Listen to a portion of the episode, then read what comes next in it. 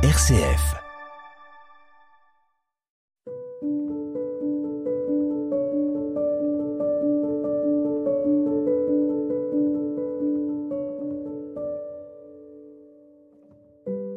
Du 7 avril au 17 juillet 1994, un génocide a été perpétré sur le sol rwandais à l'encontre des Tutsis.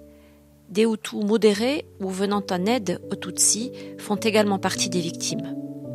Les chiffres sont vertigineux, entre 800 000 et 1 million de morts selon les estimations, en 100 jours. Aujourd'hui, au Rwanda, le mot d'ordre est la réconciliation et l'unité nationale est au centre de la politique menée par le président Paul Kagame. Par exemple, depuis 1994, plus aucune mention indiquant une origine ethnique n'apparaît sur les documents d'identité.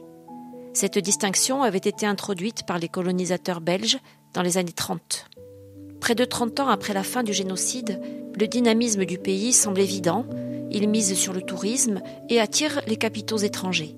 On peine à imaginer la tragédie qui s'est déroulée dans ces paysages verdoyants, faits de collines. Pourtant, si l'on est attentif, on voit de nombreux mémoriaux au Rwanda, puisque aucune région n'a été épargnée par la tuerie. Je vous propose de découvrir le mémorial du génocide de Kigali. Il a été inauguré en 2004, dix ans après le génocide. Environ 250 000 victimes y sont inhumées. Le mémorial est envisagé par ses responsables comme un lieu de mémoire et d'apprentissage. Serge Rouigamba nous y accueille sur place. Il travaille au mémorial depuis 2009 et il est lui-même un rescapé du génocide. D'abord, c'est euh, la création de, l'endroit là où les restes du corps des victimes du génocide devraient euh, être inhumés dignement. Et c'était euh, en 99, c'était cinq ans après la tragédie, et compte tenu de la nature de, de ce qui s'était passé, les corps des victimes étaient toujours jonchés partout. On en trouve toujours, mais à cette époque, c'était beaucoup plus intense. Donc, les survivants voulait euh, à ce que le leur soit immédiatement et euh, la mairie de Kigali a octroyé cette place pour que les restes du corps de victimes du génocide soient, y soient inhumés. Ici, ça facilitait les gens à venir parce qu'il n'y avait pas euh, assez de facilités comme route, par exemple. Mais l'endroit ici était une colline, comme tant d'autres collines. Donc, c'était parce que c'était l'endroit le plus accessible pour les gens. Mais aussi ça reste toujours un, endroit éducatif parce qu'il y a un musée avec trois expositions, une exposition pour le génocide au Rwanda, une exposition pour les autres génocides au monde, et on sort avec euh, une affirmation que le génocide a eu lieu avec l'extermination des enfants parce que ceux qui s'attaquaient aux enfants voulaient à tout prix s'assurer qu'une extermination totale ait eu lieu. Donc il y a ces trois expositions qui aident surtout dans le domaine éducatif. Et nous avons également l'archive nationale du génocide. Et nous avons collecté euh, les témoignages, surtout les témoignages de survivants, les témoignages des boulots également. En 2000, il y a eu euh, la création de tribunaux locaux connus sous le nom de Gachacha, là où les gens ont été encouragés à confesser leurs crimes. Et durant toute cette période, il y a eu bien sûr des informations venant de boulot. Et donc, les gens qui veulent faire faire une euh, une recherche, entamer une procédure de recherche, on les assiste comme ça. Il y a aussi l'autre programme euh, qui constitue à éduquer la paix dans des écoles pour éradiquer la haine. Et cette éducation pour la paix, il fait partie actuellement de notre curriculum national. La paix fait partie de ce que les élèves apprennent. Ils sont associés avec d'autres leçons. Donc, on assiste aussi les enseignants à pouvoir euh, l'inculquer dans leur travail au quotidien. Tout ce que vous venez de dire est résumé quand on arrive euh, à l'entrée de ce mémorial en deux mots remembrance and uh, learning. remembrance, yeah. Oui. On commence euh, la visite avec vous, un musée entouré de verdure. Oui, il y a le jardin de mémoire. Ici, l'endroit où nous sommes, il y a 14 fosses communes chaque fosse commune contient de 6 à 7 mètres de profondeur. Il y a des cercueils qui sont superposés. Ça commence bien sûr à cette année que j'ai déjà mentionné à 99. Et euh, dans chaque euh, bloc, dans chaque cercueil en bois, il y a plus d'une famille. Donc ce sont des restes du corps qui sont collectés et mis ensemble dans un cercueil et amenés au site mémoriaux. Et ici, on compte plus de 250 000 personnes qui sont inhumées ici. Là devant nous, c'est juste l'exemple d'une fosse commune. Au total, il y a plus de 14 fosses communes. Est-ce que les survivants savent où leur famille est inhumée? Les familles le savent très bien parce que ce sont eux qui les ont amenés ici. Donc, ils le savent très bien parce que ce sont eux qui les ont amenés ici. Voilà. Et il y a aussi le mur de noms, on peut s'y rendre. Il y a quelques noms qui ont été mis là-bas parce que nous avons été à mesure d'identifier plus de 157 000 noms. Il y en a donc un échantillon qui est présenté sur, sur l'autre côté à la fin du, du mur. Voilà. Hmm. Alors là, il y a une dame qui jardine juste à côté euh, des, des tombes. Quel est votre nom? Françoise. Quel sens ça a pour vous de travailler dans ce mémorial et de vous occuper des fleurs, des espaces verts? iyo ndimo nkora muri jaride muri izi ndabyo euh, je travaille ici euh, et quand je travaille euh, quotidien à côté des fosses communes, de là où les gens sont, sont inhumés, ah, je prends ça comme une bénédiction parce que à ma croyance, les roses et les fleurs symbolisent la bénédiction et l'amour. Donc c'est ma façon d'effectuer l'amour vis-à-vis à ces personnes qui sont inhumées ici. Vous pensez à, aux victimes et aux familles quand vous travaillez?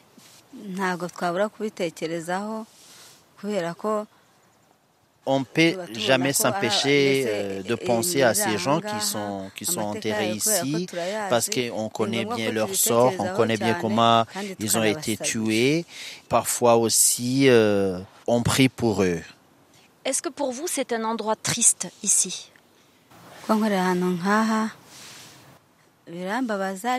En quelque sorte, oui. Je me sens parfois triste de savoir le sort des victimes qui sont inhumées ici, mais aussi, euh, ah, je suis chrétien, donc je sais que je peux prier pour eux et ils font la même pour nous et nous avons l'espoir qu'on va se retrouver encore une fois. Merci beaucoup, Françoise. Merci. On vous laisse travailler. Françoise.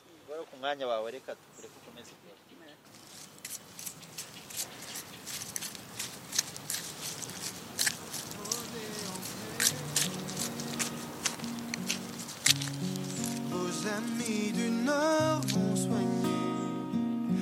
Tout va bien, j'ai manqué de rien. Vraiment, je vais bien. Tu peux dormir en paix, maman. J'ai trouvé ta belle fille, maman. Je serai avec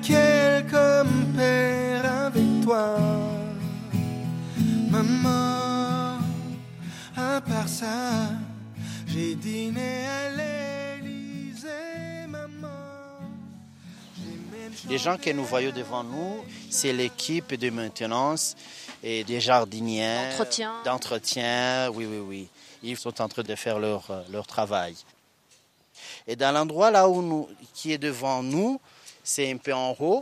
C'est là où euh, le travail de l'archive s'effectue, c'est dans ce bâtiment là-bas. Vous avez des historiens qui viennent euh, travailler sur ces archives?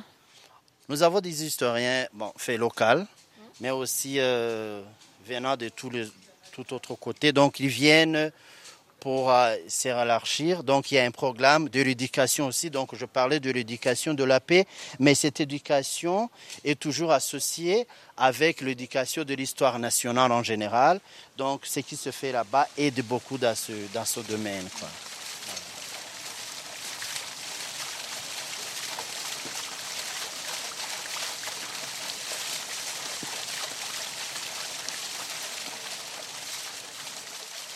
L'endroit où nous sommes, c'est le jardin de mémoire qui a donc été construit euh, à côté euh, de ces mémorials. Ça aide à se recueillir. Après avoir visité, les gens peuvent toujours venir ici et se reposer un peu. Et le jardin est symbolique aussi. Il a trois parties. Il y a une partie du haut qui symbolise l'unité de, de la société rwandaise avant la colonisation. La deuxième partie ici, il y a un signe de l'étoile qui symbolise les divisions. Mais l'endroit où nous sommes actuellement, et nous avons devant nous une sorte de, de monument avec des roches, des pierres. il y a aussi de l'eau qui symbolise la vie. Donc c'est une société soudée avec la vie, donc on y croit toujours. Et c'est ce que symbolise la troisième partie. Avec cette grosse fontaine finalement. Hein. Oui, oui, la fontaine surtout, oui.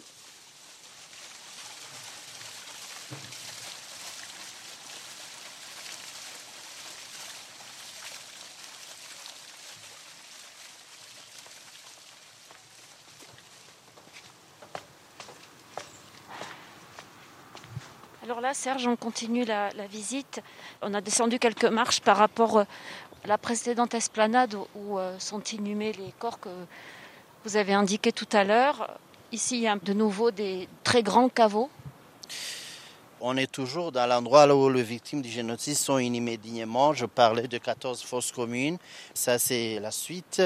Et on s'y dirige vers la fin du mur, là où il y a aussi plus de 2000 personnes qui sont déjà présentés ici. Euh, je dirais, faute de moyens, on devrait remplir ce, mur avec des noms. Et comme vous pouvez le voir, ils sont dressés de manière, euh, avec l'ordre alphabétique. Et vous voyez qu'il y a des noms qui restent toujours semblables. Soit ce sont des gens qui portent les mêmes noms, mais aussi euh, ce sont des familles entières. Et comme vous allez le remarquer aussi, beaucoup déjà portent deux noms il y a le nom chrétien et le nom euh, familial.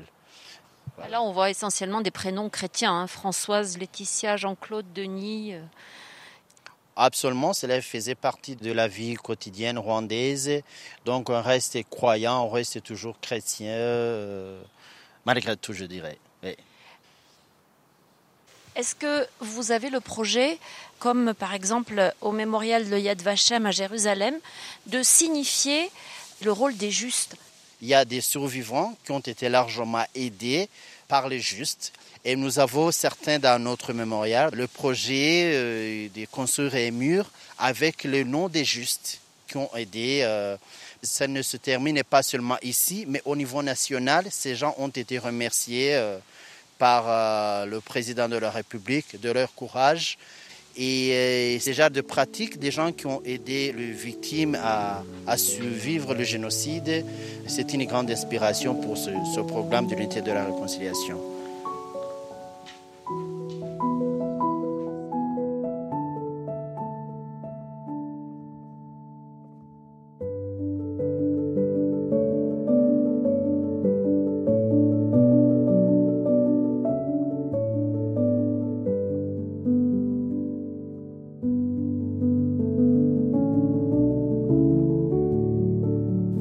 Mémorial du génocide rwandais de Kigali est entouré de verdure pour ménager une atmosphère la plus paisible possible. Le musée à proprement parler est un bâtiment qui abrite plusieurs expositions dont la plus longue retrace le contexte historique et la chronologie des événements. Dans le hall d'entrée, un mot saute aux yeux, Kibuka. Kibuka, ça veut dire mémoire. Littéralement, ça veut dire se souvenir, mais le concept est beaucoup plus grand, ça signifie le mémoire. Et l'autre, bon, le symbole qui le précède, c'est le feu. En fait, c'est une flamme, mais qui symbolise euh, l'espoir. Parce que pour le moment, on se souvient, on se rappelle, on garde le mémoire de ce tragédie du génocide, mais on garde toujours l'espoir d'une société beaucoup plus paisible.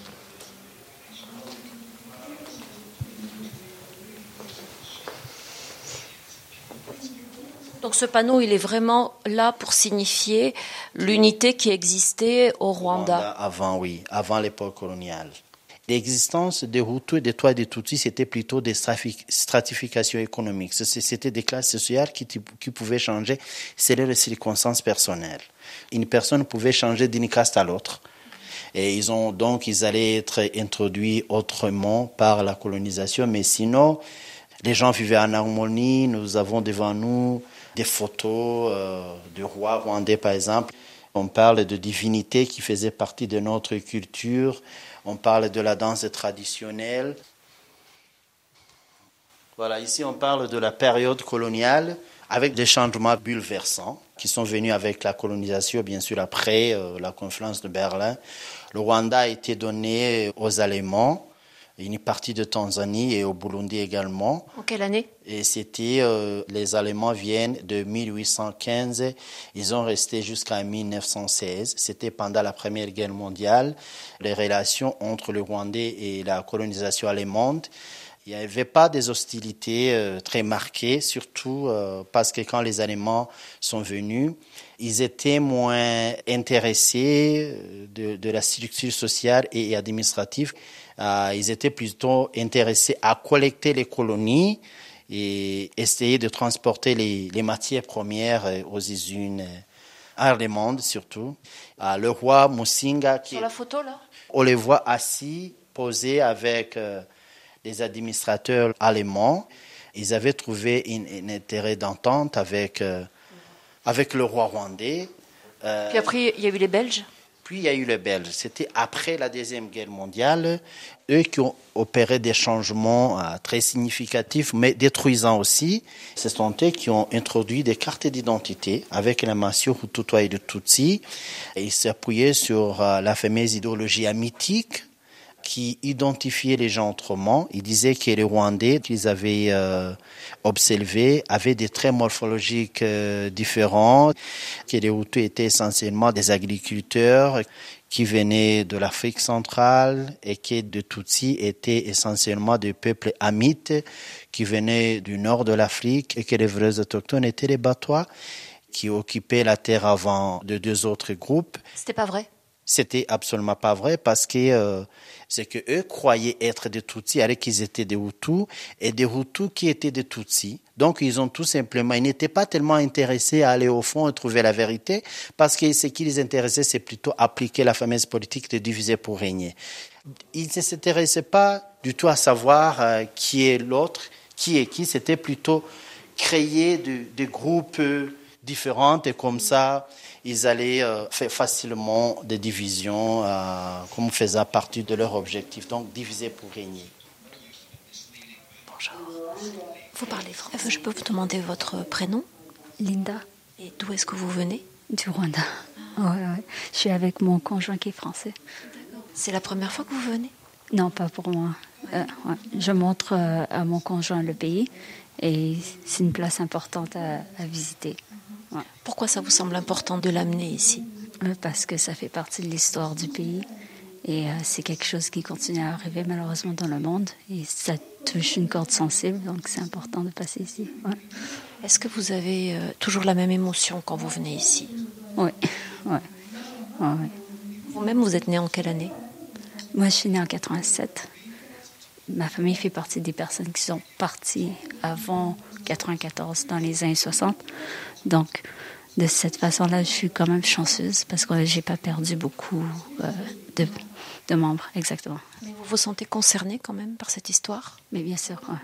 Mais parce que on a été des réfugiés avant même le génocide. Donc, ouais, bien sûr. Vous trouvez comment ce mémorial euh, de manière générale? Mais je trouve bien que c'est comme idée. Ouais. Je peux vous poser aussi quelques questions Vous venez de France donc Ah ouais, je viens de France, ouais. D'accord. Qu'est-ce que vous pensez de ce lieu? Ouais, c'est intéressant de venir, d'apprendre un petit peu l'histoire du pays. C'est quand même triste aussi, là, de par ce qui s'est passé au passé, là. Mais bon, ça fait partie de l'histoire. Vous saviez, vous, avant de venir? Oui, j'avais entendu parler, ouais. J'avais entendu parler, ouais, bien sûr. Mais le fait de voir un petit peu plus, de rentrer dans le, dans le musée, tout ça, de, ça, ça fait un petit choc quand même. Ouais, on se pose des questions sur, euh, sur un peu tout ce qui s'est passé, quoi. Sur ce dont l'homme est capable Euh, Ouais, bon, ça, de toute façon, c'est, c'est pas nouveau que l'homme est capable de faire tout et n'importe quoi. C'est triste. Mais bon. Vous y croyez, vous, à ce genre de choses, que ce genre d'endroit contribue à, à éduquer, à alerter à- À alerter, oui, non, mais ça peut être aussi haineux aussi. On peut avoir la haine contre certaines personnes, je dirais. Euh, que ce soit les, les Belges, les Français, bon, ils étaient un petit peu de mèche, ce- d'après ce que j'ai pu lire, quoi. Bon, faut pas mettre tout le monde dans le même sac, bien sûr, mais le gouvernement, les politiciens, tout ça, c'est, bah, eux les pires mafieux, quoi. Pour de vrai. Bon, merci beaucoup. Vous venez d'où? Euh, Je viens de France, Nice. Nice. Ouais. D'accord. Bonne visite. Euh, merci, c'est gentil. Merci à vous.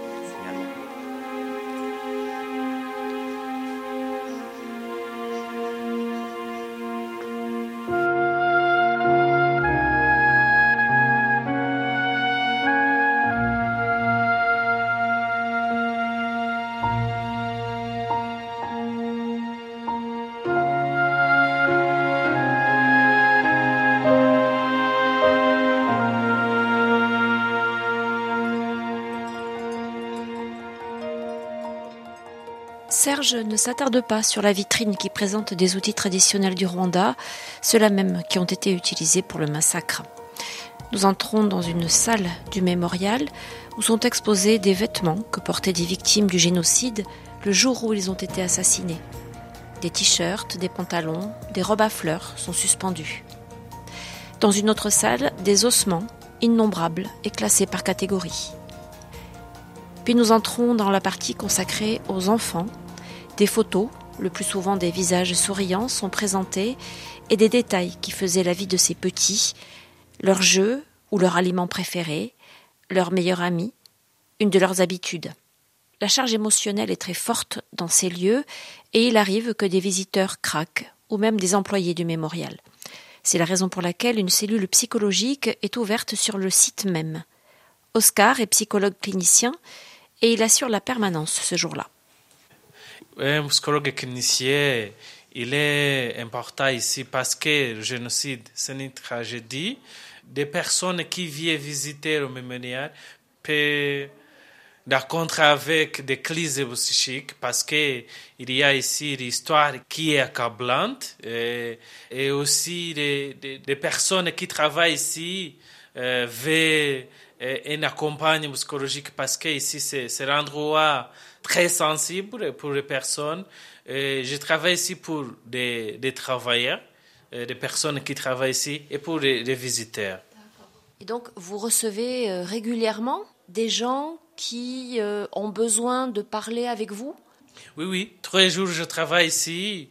J'ai reçu à peu près euh, 10 personnes par jour, y compris des, des personnes qui travaillent ici et les visiteurs. Pourquoi elles viennent, les personnes? Elles sont tristes, elles ressentent une émotion, elles sont anxieuses? Pris des personnes euh, reviennent avec euh, des crises émotionnelles, mais pour les travailleurs d'ici, euh, ils sont tristes.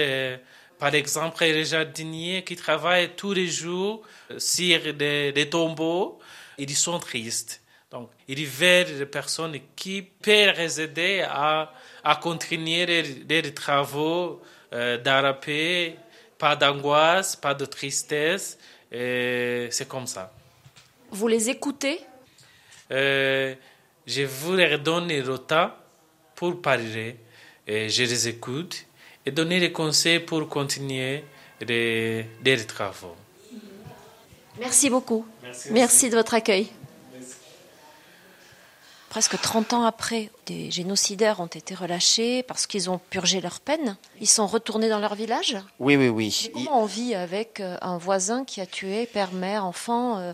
Il y a la volonté politique d'unifier les gens et les, gouvernements en place essayer de donner, de faciliter ces genres de processus. Serge Rugamba, du mémorial du génocide de Kigali. Par exemple, ici devant nous, nous avons des associations fondées par les anciens boulots, mais aussi les familles de survivants.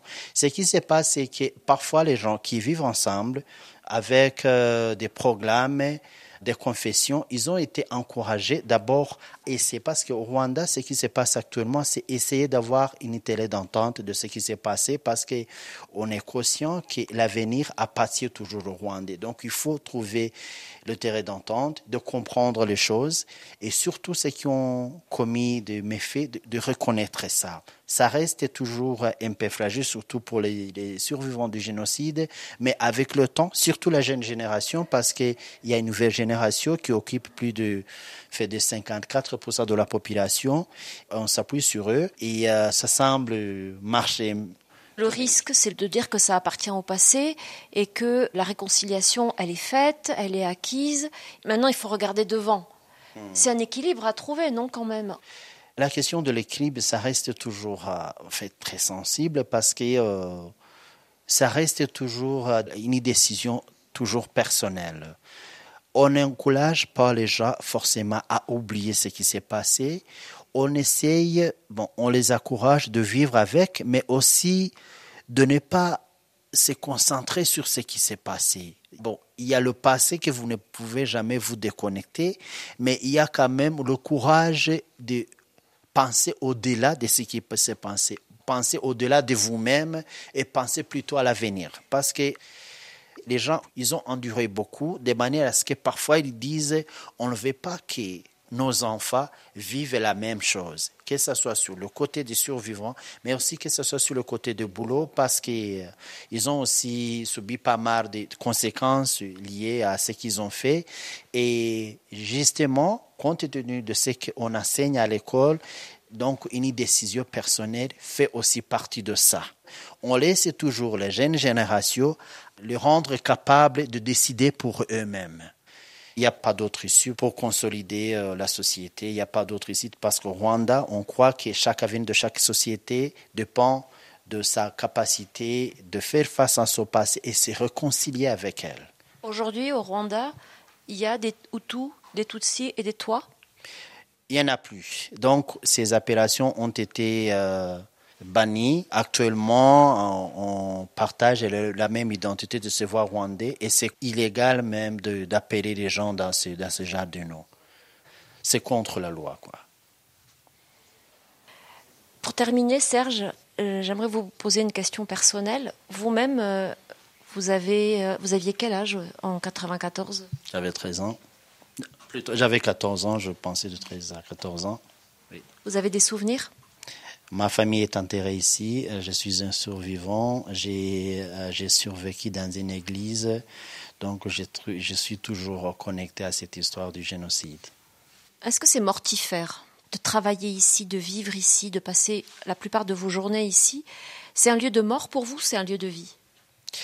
C'est le Dieu à la fois. Euh, mais ça reste toujours à l'endroit à éduquer parce qu'on euh, garde le mémoire, mais on ne sait pas pour les gardiens de mémoire. Et on sait que euh, si jamais les gens qui ont subi les génocides ne, ne prennent pas le devant pour éduquer la société, pour raconter ce qui s'est réellement passé, personne d'autre ne le fera pas à notre place.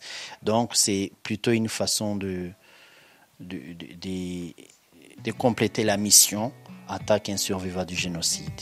Donc je me sens vraiment très fortifié euh, quand je travaille ici et que je raconte ce qui s'est réellement passé.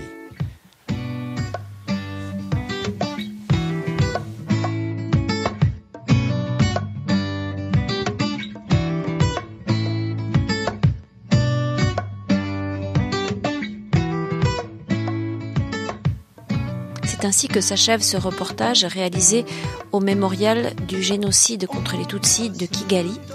Merci à Serge Rungba de nous avoir accueillis et de nous avoir guidés dans ce mémorial. À très bientôt pour un nouveau numéro de Contre-courant.